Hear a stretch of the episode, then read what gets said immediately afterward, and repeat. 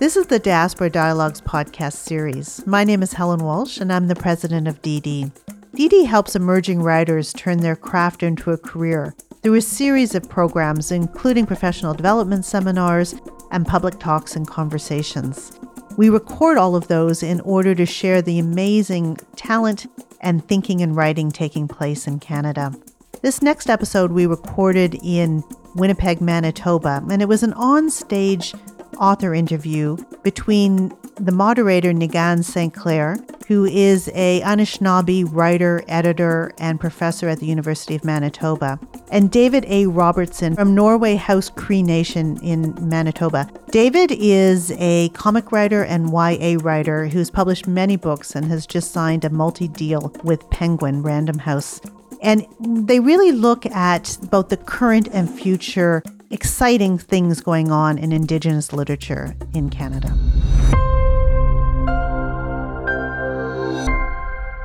Pleasure to be here. My name's Niigaan Sinclair, and I'm uh, I'm our host for today's podcast. And uh, I'm here with my cousin slash colleague slash longtime friend and somebody I deeply admire, Dave Robertson. I would go into the long explanation of Dave, but what I would say is that Dave is not only a writer, he's a father, he's an uh, an activist, and he also does an incredible amount of. Uh, I don't think people give you a lot of credit, but they, you know, you do a lot of educational advocacy work, and you've d- worked with First Nations in Manitoba for. I want to say like a decade now in developing technology and for young Indigenous people to learn how to read and write. And so you're not just a writer, but you also have done this all this educational work. And we're here today to talk a little bit about your career, a little bit about some of the work that you're doing and your recent book that you've released, and then also a forthcoming memoir. I've always find it funny when people who are my age write memoirs, but uh, Bob, Bob, wrote his when he was like 20. So. That's right. and so, in that vein, you've written a memoir, but of course, it's not just a memoir about your life. And we'll talk a little bit about that as we go. But I, I don't think a lot of people know that we're cousins. Right. So do you want to talk? You want to say a little bit about how we're cousins or about how we're family? And because uh, I don't think, I mean, I think you're just trying to ride on the coattails of my family. But uh, but but go ahead. I just yeah, because I think if you're associated with you, you're, you're, you're, then your career's well. done. You're I'm surprised well. you even made it this far. But you're doing well for yourself. maybe talk a little bit like because it goes into traditional adoption, right? And, right. Uh, so I believe how it worked is that my oldest auntie Eleanor adopted your dad into her family following a death uh, on our side of the family. And so uh, Murray became essentially, you know, tr- adopted and became Eleanor's son, and so became my cousin. And we recognize that as uh, as as a family. Like we we don't. Uh, it's it's something that where when you're traditionally adopted into, and this happens often in our communities, often with a loss, and, it, and then you're viewed as family this is something that I I, I consider Niigaan uh, family and Murray uh, as a family, and it's uh, that I think that strengthens the connection that we already have. But it's something that I really, I honestly just I, I cherish, even though you know you can be difficult, but. there will be a lot of family secrets shared today, and it's on a podcast, so you'll be done by noon. right, it'll be your career will be done. Uh, you know, we are here to talk about your work and your career, and uh, so I'd like to hear a little bit about. I, you know, I know some of these stories, and so I'm going to push you in certain directions. But tell us about. Uh, I know you became a writer very early in your life, but uh, what is it that really inspired you to become a writer? For me, I'll, I'll, t- I'll answer that, I guess, in writing about the things that I write about now, and and that's really when my writing career took off. But what it was was, you know, I was raised really detached from my indigenous identity. I grew up without that in my life at all. Um, I didn't really, really even know I was Indigenous until probably uh, I was in middle years in, in school. And my dad and my mother um, weren't living together at the time. And, and when, my, when they reconciled their relationship, and I had him in my life uh, in high school and, and onward, and they're still together today, that reconnection for me was very important because I learned so much about my dad for the first time, and I didn't really know any of that before. And and I think like for me, when I talk a lot about identity in, in my books and, and in schools, we talk about how uh, you you know so much more about yourself when you understand what came before you. And so that was certainly true in my life. And and knowing uh, about my dad's life and where he grew up and in Norway House and his career and and where his career has taken him and the decisions that my parents made to not raise us as indigenous and why all of that taken at its whole when I started wanting to write professionally, I wanted to provide resources that I guess would do two things. One, it would it would educate Indigenous kids, First Nations kids in schools about um, these histories, cultures, uh, contemporary issues that I missed when I was in school. I felt like if I had that access when I was in the classroom, my life would have looked differently in my formative years. And the, and the other side of that, um, because there was so much rampant like racism and the perpetuation of all these stereotypes, which f- formed a negative self perception of myself, and also just like a negative uh, perception of Indigenous peoples as I was as I was growing up. I wanted to change the narrative for for non-Indigenous people learning about us in the classroom and in literature, and so that's been a real a big focus of my career, and is what I've done through all of my books. It's been I always keep in mind what am I teaching, and so whether it's like an Indigenous supernatural murder mystery or whether it's a children's book, it's always like what can I teach through these words, and that's that's the focus that I've had in in my career, and that's really what inspires me to write all the books that I do. I mean, so many of us are inspired really by the things that were absent, you know, and I think about the reason why Warren Cariou and I really worked hard on the Manitoba, that, that Indigenous writing anthology in Manitoba is because I never saw that growing up. I literally could go through your entire high school life. I did go through all of my work, become, becoming an English teacher, literally having never read one Indigenous voice. And at one time, I read April Raintree by my own choice, not because it was asked of me. And so that's interesting. But I think what's also interesting is that there is something within Indigenous men that our fathers, for one reason or another, good, bad, great, ugly, were not a significant part of our lives growing up. And for in my case, my father was on the road all the time. He was a lawyer traveling up north, and then my parents split, and I saw him really occasionally every couple weeks. And you too have a great absence with your father. What is the role of absent fathers for young Indigenous men shaping our lives?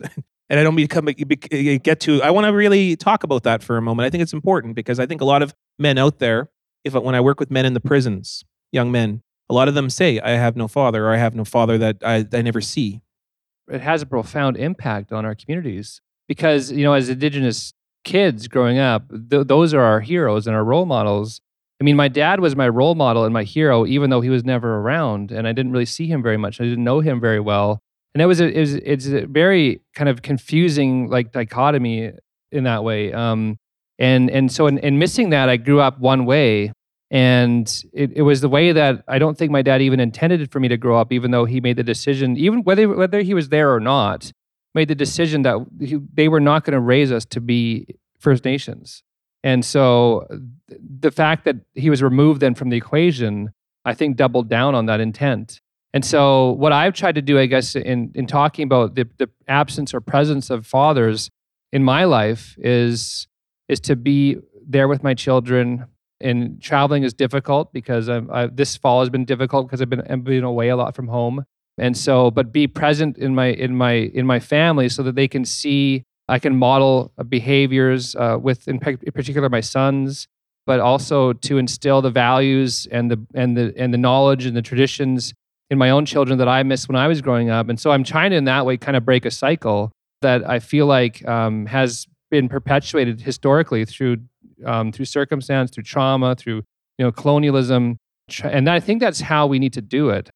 I feel like that kind of intergenerational trauma requires that same sort of uh, approach to, to healing uh, it requires an intergenerational healing. I think that uh, that's what I'm trying to do with my kids now is to be, and uh, and I sound like I'm speaking badly about my father. My father is my best friend now, and uh, he's he's someone that is uh, when he came back into our lives, he was making up for lost time.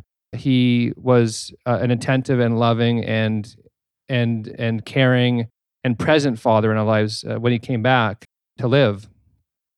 Now that has changed me. And I've seen what that absence did to me and what the presence in his life did for me. And so I've been trying to model a different sort of thing in my life and, and because I recognize the impacts that it had on me and not having him around.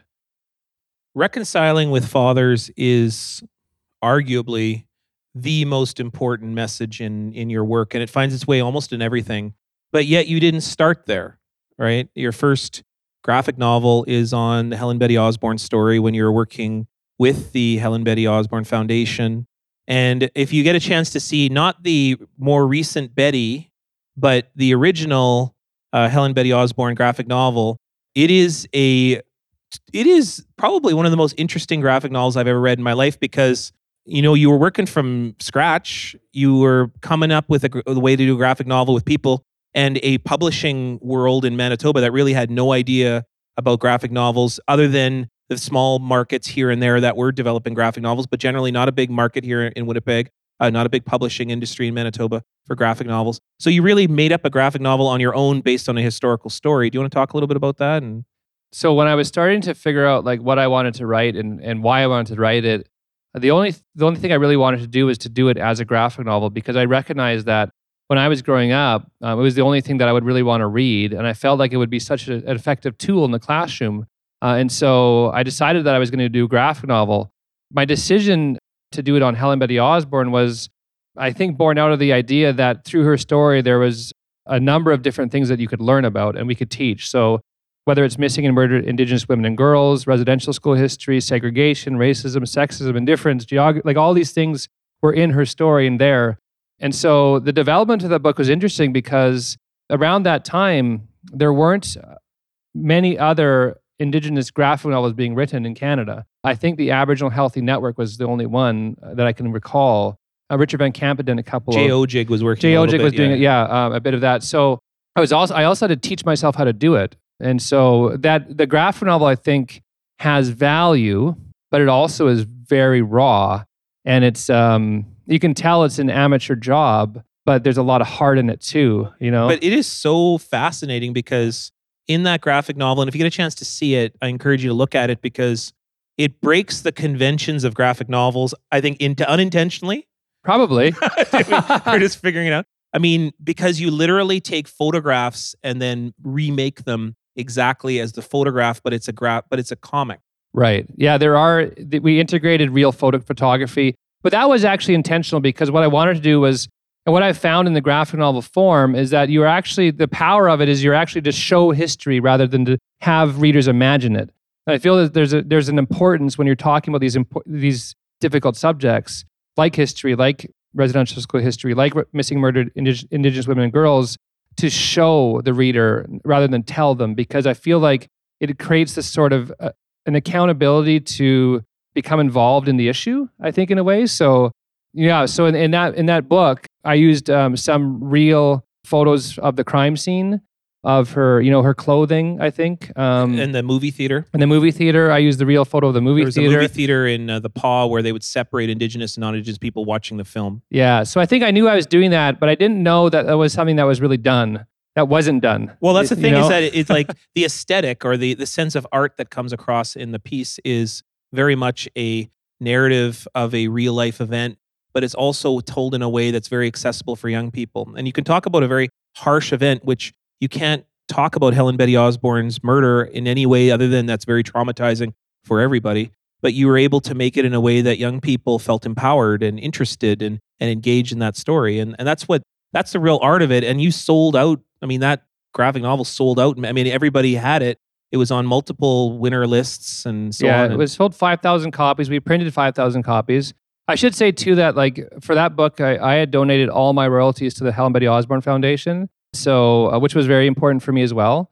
And the, the sequel as well, the, well, not the sequel, the, the, the, the, the reimagined story, Betty, um, which I did when I was a more seasoned writer. And you, I think you can tell the differences in the approaches to story. Uh, that's more like a comic book. yeah, that one, yeah. the, the the proceeds that also go to the foundation, and, and as well with Sugar Falls, all the proceeds go to the foundation for that book also, which was very important for me to do. There's so many different areas I want to talk about, but we have a limited amount of time. But I really want to spend a little bit of time before we talk about your recent work by talking about really the book, or I guess the series of books that put you onto a national platform, had deep impact with so many different young peoples, but became has really become one of the go-to with- all Manitoba educators and in the public as well. But it's the Seven Generations series, which had four pieces to it.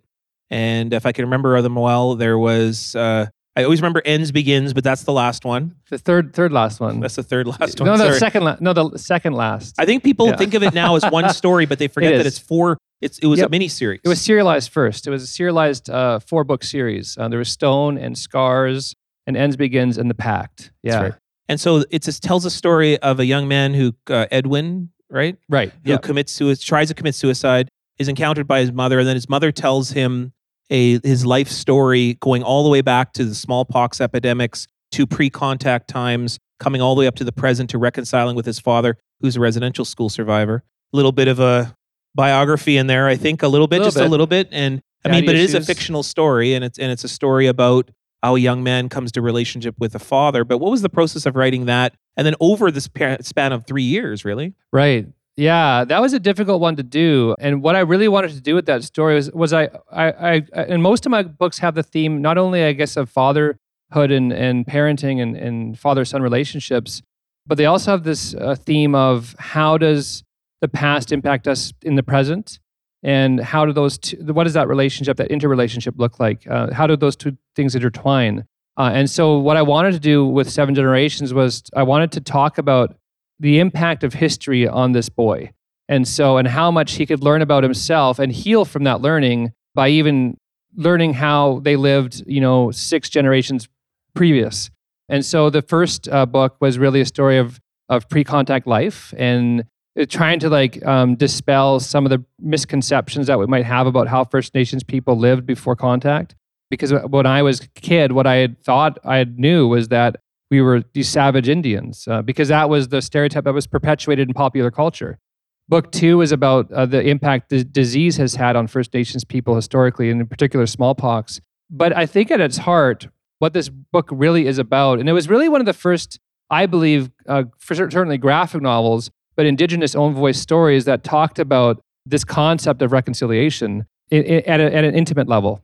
So I wanted to, what I wanted to talk about was the intergenerational effects of the residential school system uh, and how trauma is passed down, but also what healing looks like within a family. Because I think that sometimes we forget that about reconciliation is that it's not just this broader concept of it. It's like we have to reconcile within our own communities and families too, because there's still brokenness that, that is there. And so I wanted to look at that in this book as well. So the process of developing it was pretty difficult because I had this really huge, ambitious, expansive idea about what this book what might be.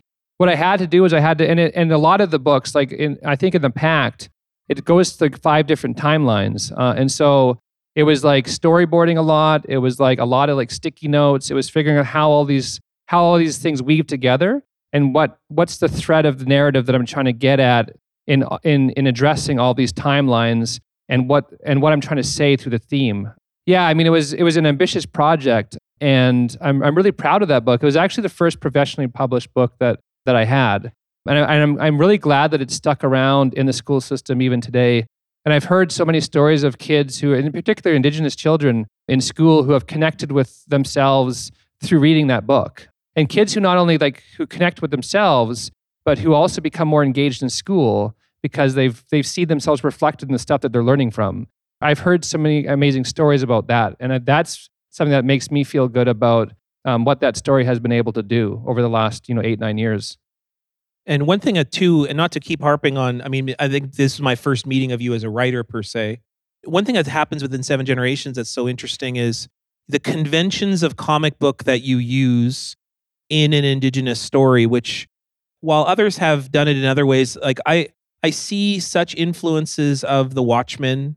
I see influences of uh, Justice League and Marvel in your work, in the ways in which you panel, the way that you use what's called what we refer to in graphic novels as the gutter, which is the space in between panels, the ways that you talk about echoing. I'm thinking about panels in uh, in Seven Generations where you literally show the present is the past, and it's the same panel just a mirror image. When I teach that graphic novel, I find that it's it- it's not you know it- it's something that you could really teach as a piece of art. And so I know that Scott also tells me that you're incredibly micromanaging, I am. I which really is uh, am. the illustrator that David works with most often. So I am. I have very particular visions about how I want story to unravel in graphic novels. And I do think a lot about how we can play with gutter, the white spaces between panels, how we can play with like juxtaposition and how how the images in a story are so much as as much or more of a storyteller than the words. And so what you can do with images, because really with a graphic novel, um, the only limit is your imagination. So I love that about them. And so I do play with gutter. I do play with like uh, mirroring. I do play with all of these conventions of the comic book in order to lend more weight to the to the what I'm trying to teach through the story. one of my the favorite, most my most favorite things I've done with in Seven Generations was there's a panel, and this is like directly talking about intergenerational trauma and how difficult that concept is, and how you can address it in two panels. So in in, in Ends Begins, there's a panel of uh, uh, of a priest uh, looming over Ed, uh, Edwin's dad's little brother with a belt raised, ready to beat on him, and then um, a, a page or two later, you see um, Edwin as a dad in the same position as the priest looming over his son with a belt. And so, in those two images, it's so powerful because readers make connections between those two things. And, and without saying one word, you're talking about how trauma is passed down. And I thought that was so powerful to be able to do that. And, and so, you can do a lot with images in a, in a comic. And I try to do as much as I can. In my defense, um, Scott, I allow Scott to do a lot more now than I used to because he understands how I tell a story and I understand how he tells a story. But when I have a very specific vision for how I want those things to be told through images, I do make him do it the way I want to do it. well, I mean, there's uh, lots of now you brought Scott in the equation makes me think about a lot of other things. I mean, in terms of working with an non-indigenous artist, right? Working, I mean, how does that uh, work? But what I, you know, I want to move on a little bit, okay? And I want us to talk a little bit about uh, a series that I don't think a lot of people know about, but you've done, I don't know, what is 14 books on indigenous heroes. Right. Tales from Big Spirit. Yeah. And so, but you've done it not just in terms of national Canadian indigenous heroes or indigenous heroes in relationship with Canada, uh, but you've also done it out on the East Coast. Right. So you want to speak just a little bit about that? I don't think people would know about that series. And literally, you've done 14 books, which is um, is it 14? I think it's 12, 12 maybe. Okay, so six yeah. each, six each, S- seven and five, seven and five. Yeah, okay. yeah. So one with Tales from Big Spirit, that's what the series is called. Uh, in the, the, it's available throughout Canada. It was a, is a, a comic book series that I wanted to do two things with because I hadn't written a lot for elementary school kids. So I wanted to tell a story that was uh, for younger readers and for the elementary school level, which uh, which Tales from Big Spirit is. I also wanted to have a story that um, addressed something beyond the more difficult uh, subjects in history that I've ha- I had addressed previously. So it doesn't address directly residential school history. It doesn't address uh, missing and murdered in, Indigenous women and girls. Something that I think we need to do more of is talk about the positive stories in our country that we are, we were involved in. So, like how Indigenous peoples and history has, have helped have helped shape this country. Whether it's Tommy Prince, whether it's Gabriel Dumont, whether it's Thanadelthur or Pauline Johnson or Shanawdithit or I mean, um, that was something that was really important for me to, to do. So, Tales from Big Spirit is a series of seven where each comic book uh, is about one Indigenous person who is a hero in Canadian history and, and how they helped shape our, shape our country. It's, I think it's a stereotype smashing because what, is, what it's doing is it's, it's presenting role models of Indigenous people that students may not have known about before, probably didn't. And then they can see that, hey, like, you know, for someone like John Ramsay, it's like, so Gimli wouldn't be here unless it was for this Cree guy. You know, and I think that's so that's so cool to know that. Or Churchill would not be here if it wasn't for like a teenage uh, Dene woman. I mean, that is that's amazing to know, right? And so we just don't know those stories. We know about the trauma, and I think that's important to to be able to have stories like that. The five book series for Newfoundland was is called Tales from Shadow River, and it's a kind of a spin-off of that series, but it addresses specifically indigenous peoples who lived in Newfoundland, Labrador, and who were uh, lived and did amazing things for Canada, but also in that province. And right now, it's only available in Newfoundland, Labrador, but um, we're trying to get rights to be able to bring those stories throughout Canada because it's about some amazing people like Mary Webb, who is this midwife, midwife who delivered like I think over 700 babies and there had not one fatality and did way more than that. And a guy named John Shiwak, who was a soldier in World War One, who who who gave his life for his country and who and, and who uh, died in the Battle of Cambrai. And so um, these are stories that we need to know about. And so uh, I think comics are an amazing way to reach a wide readership and to tell of these stories um, in a way that we can learn from, but also engage with and, and be changed by. So you've got this burgeoning, exploding, well publicized, well sold, making a good living off graphic novels. And then uh, you say, no, I'm going to try something else now and you go to uh, your publisher, which is Portage and Main Press or Highwater Press here in here in Winnipeg, and you uh, turn to them and say, "Hey, I want to start writing uh, novels, right. Uh, and young adult novels, right?" right? And uh, how does that how does that conversation start? Because I think Uh, I know Kathy and Annalie, who uh, will be embarrassed that I mentioned their name on the podcast, but Probably uh, will, yeah. but I know them very well, and and I know that they would have been very happy with you just continuing graphic novels, continuing that. The sales were great, but then you decided to change gears and go to uh, to go novel, become a novel writing. And I remember the the phone call that you made over to me and say, "I'm going to be a novelist," and I said, "What are you doing? Like, you, know, you can just try to do anything?" And so, what led to that? And you want to talk a little bit about some of the novels that you've done since? So the the Reckoner trilogy, um, which the two first two books are out, Strangers and Monsters, um, actually started about ten years ago, before I had my first book published. And I was watching all these TV shows, and I thought, so like so much, so many things about the TV shows are amazing, and so many things suck about them. Like there's so many um, narrative errors that they're making. Um, what kind of TV shows? That's like I remember uh, X Files. X Files was right? one, uh, Lost was another, Okay. and like Friends, and and and. Please And, uh, write that down for the podcast. Your and, uh, influence was Friends. and Lois and Clark, The New Adventures of Superman. And and I was thinking about all these shows that I really liked, but the errors that they made. And I wanted to do a show that would uh, reflect all of these shows that I love, but also avoided the the errors that they had made in their in their storytelling.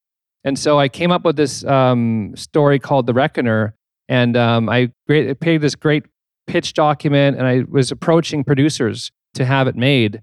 And um, I actually had it optioned by a, a Kistikan picture, no Kistikan Kistikan Pictures through a Buffalo Gal, uh, Buffalo Girl, Buffalo Gal. I don't know, I forget. Anyway, and so we optioned it, and we went into a writer's room. Jordan Wheeler was in there, Sarah Snow, who wrote for Degrassi. We wrote six scripts for this show, and then years went by and it never went to camera. Which show it happens with TV. I mean, sometimes the shows get started and they never eh, finish, never go to camera. So I got the rights back to it, and I thought I I loved the story so much that I wanted to see it done. And so um, I felt like the world was so expansive and it required so much storytelling that it just wouldn't quite work in a graphic novel. And so I decided that, and I wanted to write novels for a little while. And so I decided that I was wanted to do it as a series, a, a novel series. So I approached Catherine and Annalie and I just said, "This is my idea. This is what I want to do. And do you want to do it?" And they've been really good for me. So they they've they have a lot of faith in the work that I've done. I mean, my books have done really well for them. So I think they were almost like throwing me a bone, and they were like, "Sure, you know, you can. Well, you can do it. You know, uh, we'll see how it does." And uh, and so yeah, so the Strangers came out um, a, a year ago. Monsters just came out a month ago, and and Ghost is coming out in the spring. And I want to do a couple things with that series. Uh, really, two things specifically. One of the things was that like our representation representation in superhero genre of the co- in comics in particular, uh, First Nations representation has been so bad. I mean, it's comics have been so bad for us um, historically. And you you've done a lot of work in comics in in our representation. And so I wanted to tell a superhero origin story in a novel form that would try to undo some of the damage that comics have done historically. So I wanted to present characters who had like agency, who were authentic, who were well developed, who had their own thoughts and feelings and emotions and defied stereotype, which was very important for me. So Cole Harper is this like gu- tries guys who the 17 year old kid who's trying to learn how to become a superhero. At the same time, he's dealing with severe mental health issues. So he has severe anxiety. And so his every superhero has a weakness, and his is perceived to be this mental health issue that he's going through. So he has to, you know, the interesting thing about this is that it, it's sometimes it's it's as hard for Cole to get out of bed as it is to fight a monster. And so I thought that was so interesting to do that. And and because I deal with mental health issues myself, I wanted to have a book where kids who are going through something like that, you know, anxiety or depression, to be able to see a character that's going through the same thing. Because I feel like reflection in literature is so powerful. And so uh, some, and I've had kids every time I go to a, a school, every time I go to a classroom and talk about this book, there's always one, two, three kids who come up to me after and say, "I have anxiety.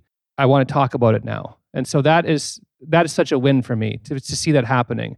And that those are the two things I really want to accomplish with this series. I, I don't want to get, get let you get away without talking a little bit about uh, when we were alone, which is I, when I travel and I travel. I mean, I've traveled around the entire country, and I work with school divisions, right? In school with school district boards in in Toronto, Edmonton, you know, Niagara Falls just last week. And you know, every time I talk about these things, they say, "Yeah, well, we can't talk about these things for kids. Like we can't talk about colonization, we can't talk about violence, can't talk about genocide with kids." And obviously, you don't use those terms when you talk about but uh, one thing that when we were alone, uh, the kids book that you did, the kids literally the board book that you did, is it made me understand clearly how you can talk about residential school with kindergarteners, with grade ones, grade twos, by saying, what does it mean to have a mom, or what does it mean to have a dad, or what does it mean to have a relationship with your territory and your space? Uh, you want to speak a little bit about the process of that book, and and of course, uh, it, I mean, people would probably know that as one of the best things that you've done, uh, or nationally known things that you've done, anyways. So yeah, it's kind of yeah, that's kind of the book that I'm most known for. It's a really special book. You know, that book it was looking at the lens of residential schools through a way that would be age appropriate for kids. And what I did was, and I guess my approach was like, um, if we're gonna, because the calls to action said we need to be teaching these in, in kindergarten to grade 12. We were asking a lot of teachers to be able to do that. We hadn't prepared them properly. And so I wanted to be able to give them a resource that would make their job a little bit easier. And so that book really looks at the residential school system through basic fundamental principles of, of, it, of that history. And we need to do that with any subject we teach. So we teach math for, to kids, for example, and we would never ignore math until grade nine and then say, now we're going to teach you calculus. You know, and the kids will be like, I mean, holy shit. I mean, I've never like, oh, sorry, can I do that? Like, they're like, they're like, I mean, how do you even do addition? You know what I mean? Like, it's, it's, it would be so intimidating for a child. And I think it's the same with residential school history. You can't just start teaching it in grade eight or grade nine. I mean, we need to build a foundation. And so that's what I wanted to do with When We Were Alone. I wanted to talk about that book talks about really identity.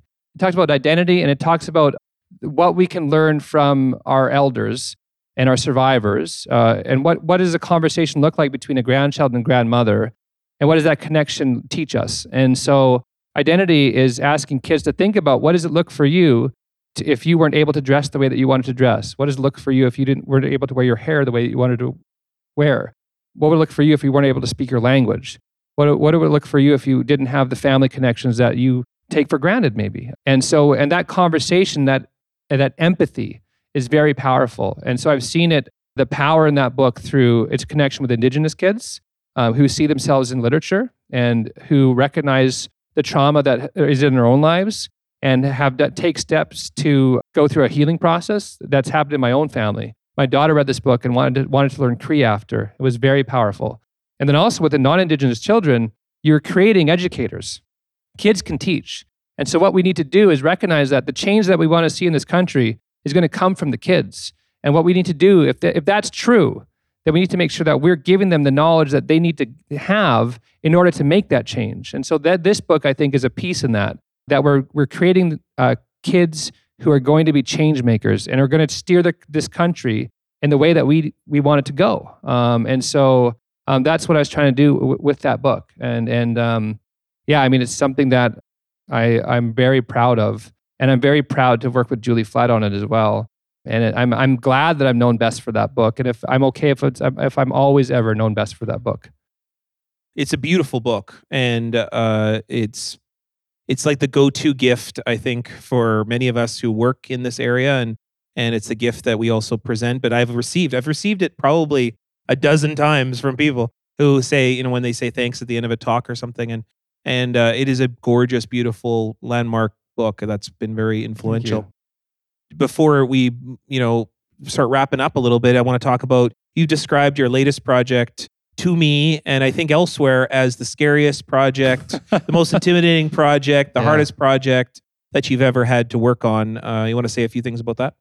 Yeah, just quickly before I take questions, it's a memoir, um, and I am, I guess, kind of young. I'm in my 40s though, so I'm not that young. But um, I think you're in your 40s too. Oh, oh you're not. I'm, I'm, older than you. I'm 21. but it, it's it's it's looking at the relationship between my father and I, and and what that what it looked like for us to kind of be apart from each other, and the healing that has happened in our lives in reconnecting, and what that has meant for us, and it culminates into a trip that we took back to his trapline uh, this year for the first time um, in my life, but the first time he'd been there in 70 years. And so it was it was like what what in our lives led us to that moment together.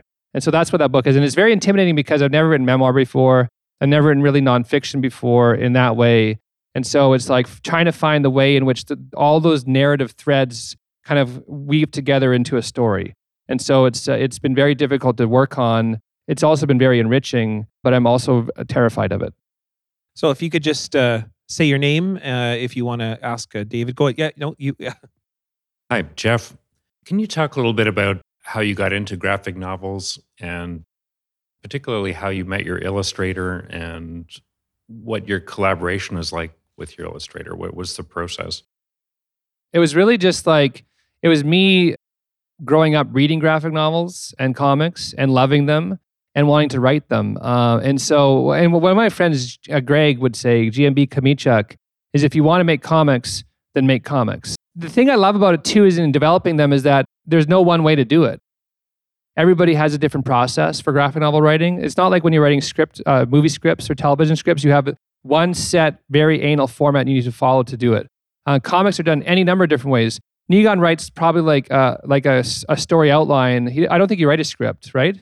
No, I Yeah. Uh, well, I, I do panel by panel, but Okay. it's more broad. It's kind of the Marvel style. Yeah, yeah. And I write very detailed scripts. And so, and then I guess for finding an illustrator, like I, for me, I can only speak from my experience. I, I, I got a, a deal from my publisher to write them. I did all the scripts. And what we did was we went through a, a, portfolio, like a request for portfolios, and um, and then chose the best art that matched my writing style and what I envisioned for the project, which was Scott Henderson. Um, the cl- collaborative process between me and Scott has has evolved over the years. I've done about twelve or thirteen or fourteen with him. But what it looks like is this: he takes my script, he thumbnails them, so he creates these storyboards pretty much. We go through them together to figure out what the final layout is going to be and how each panel will be depicted in the end. And then he goes by and page by page and gives us pencils. We approve those, and then and then he gets into inking and coloring. And so the whole process takes uh, probably about nine to ten months to do uh, from from research all the way into seeing it in print. The illustrative process takes about five five months for Scott. If he's you know if he's being lazy, it'd be about six months. But if he's being quick, it's like four months, kind of thing. But it is, it is a very collaborative process doing a graphic novel. I mean, Scott's really you were the doorway into Scott working with how many different Indigenous writers now? Oh, I tons, mean, yeah, yeah. Uh, I think he worked with Kate Vermette. Uh, he's and yourself, with me, and yeah, and, uh, Richard and he- Van Camp. and with and- Richard Van Camp. And so uh, Scott has done this like sort of cacophony. He's become kind of one of the go-tos in the Indigenous literary world as representing our work. And and uh, and most recently, Scott's been involved with the This Place anthology that we're both a part of. So This Place is an anthology that's forthcoming next year. I was just with some of the editors in Toronto, but it's published right here in Winnipeg. And uh, the concept of that book, which is that there was ten of us who were asked and each given uh, it was Canada 150. And well, of course, many of us recognized Canada 150 had almost nothing, very little, anyways, to do with Indigenous people and our contributions to the creation of this project called Kanata. And so, what the project envisions is they each gave us 15 years and they said, retell Canada. Retell Canada from Indigenous perspectives, from, from moments, from experiences. And so, I got 1990 to 2005. What'd you get? I got um, right around World War World War One because I wrote about Francis Pegahmagabow. Okay, and mine was about Oka and uh, Elijah Harper's No, and then it ends it with the Kelowna Accord. So I kind of tell this love story. Uh, it's fictional retelling. Some of us did more history than fiction. Mine's a fiction, fictional historical retelling. Yeah, but, mine's history. Yeah, yeah. yeah. Well, I mean, it, it is interesting that all of these new projects are coming up. And uh, what is it that you think uh, Indigenous liter- literature is going? I know I asked you that in the previous panel, but I'll ask it to you again.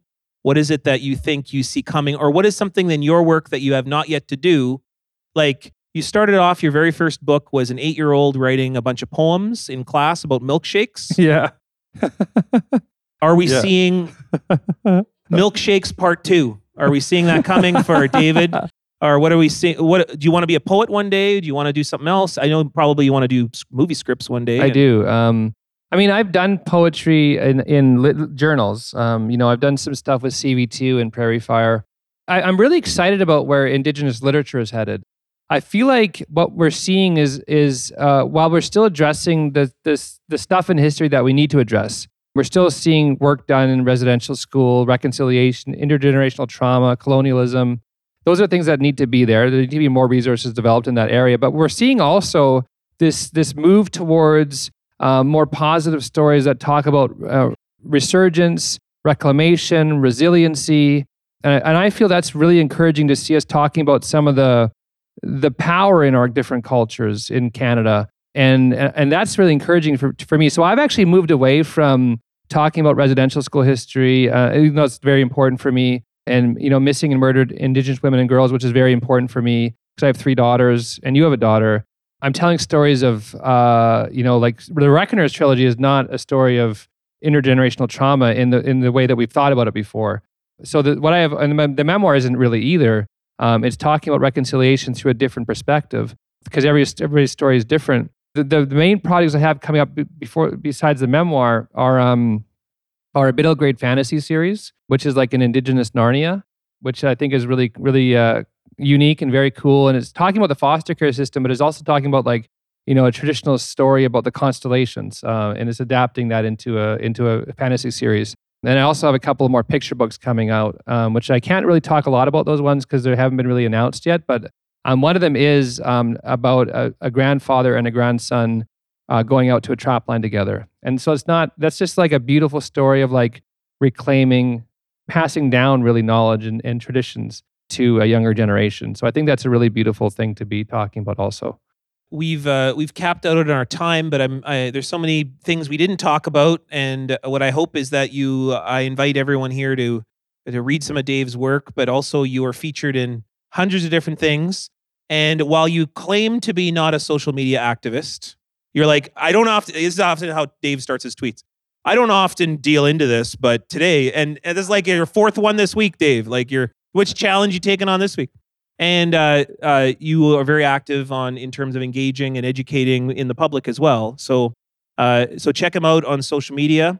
And uh, I think your Twitter handle is oh, it's uh, Dave Alex Roberts. Yeah, Dave Alex shorting all my names. That's yeah. right. I feel like just to quickly on that one. I mean, I feel like now in my this stage of my career, because I always did shy away from being an activist or being you know involved in controversy in the past.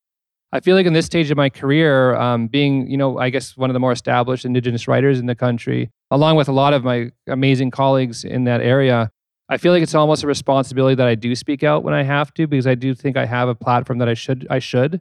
I'm selective in what I do speak out about, but I, I feel like I should, and so I do now uh, much more than I used to. Well, there's plenty of issues to go around. I also like doing GIFs. yeah, there you go. so, uh, uh, like I said, check out some of Dave's work uh, and check out some of the the forthcoming books as well.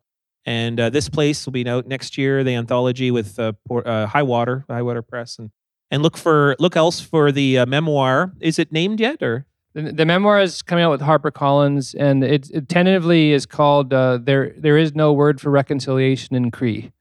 So check that out. And I want to say huge miigwech to uh, the Diaspora Dialogues for having us at this uh, awesome event, which features writers and publishers and agents all in dialogue and conversation of what it means to be a writer. What does it mean to do we we we blew up CanLit this morning, and now we're rebuilding it as we go, a podcast at a time.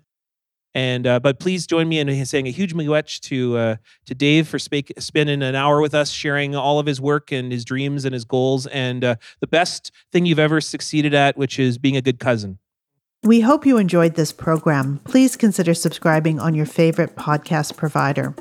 If you're an emerging writer interested in receiving our open calls for submissions or invites to our events, please join our DD newsletter by emailing us at info at diasporadialogues.com with subscribe in the subject line. Thanks so much for listening.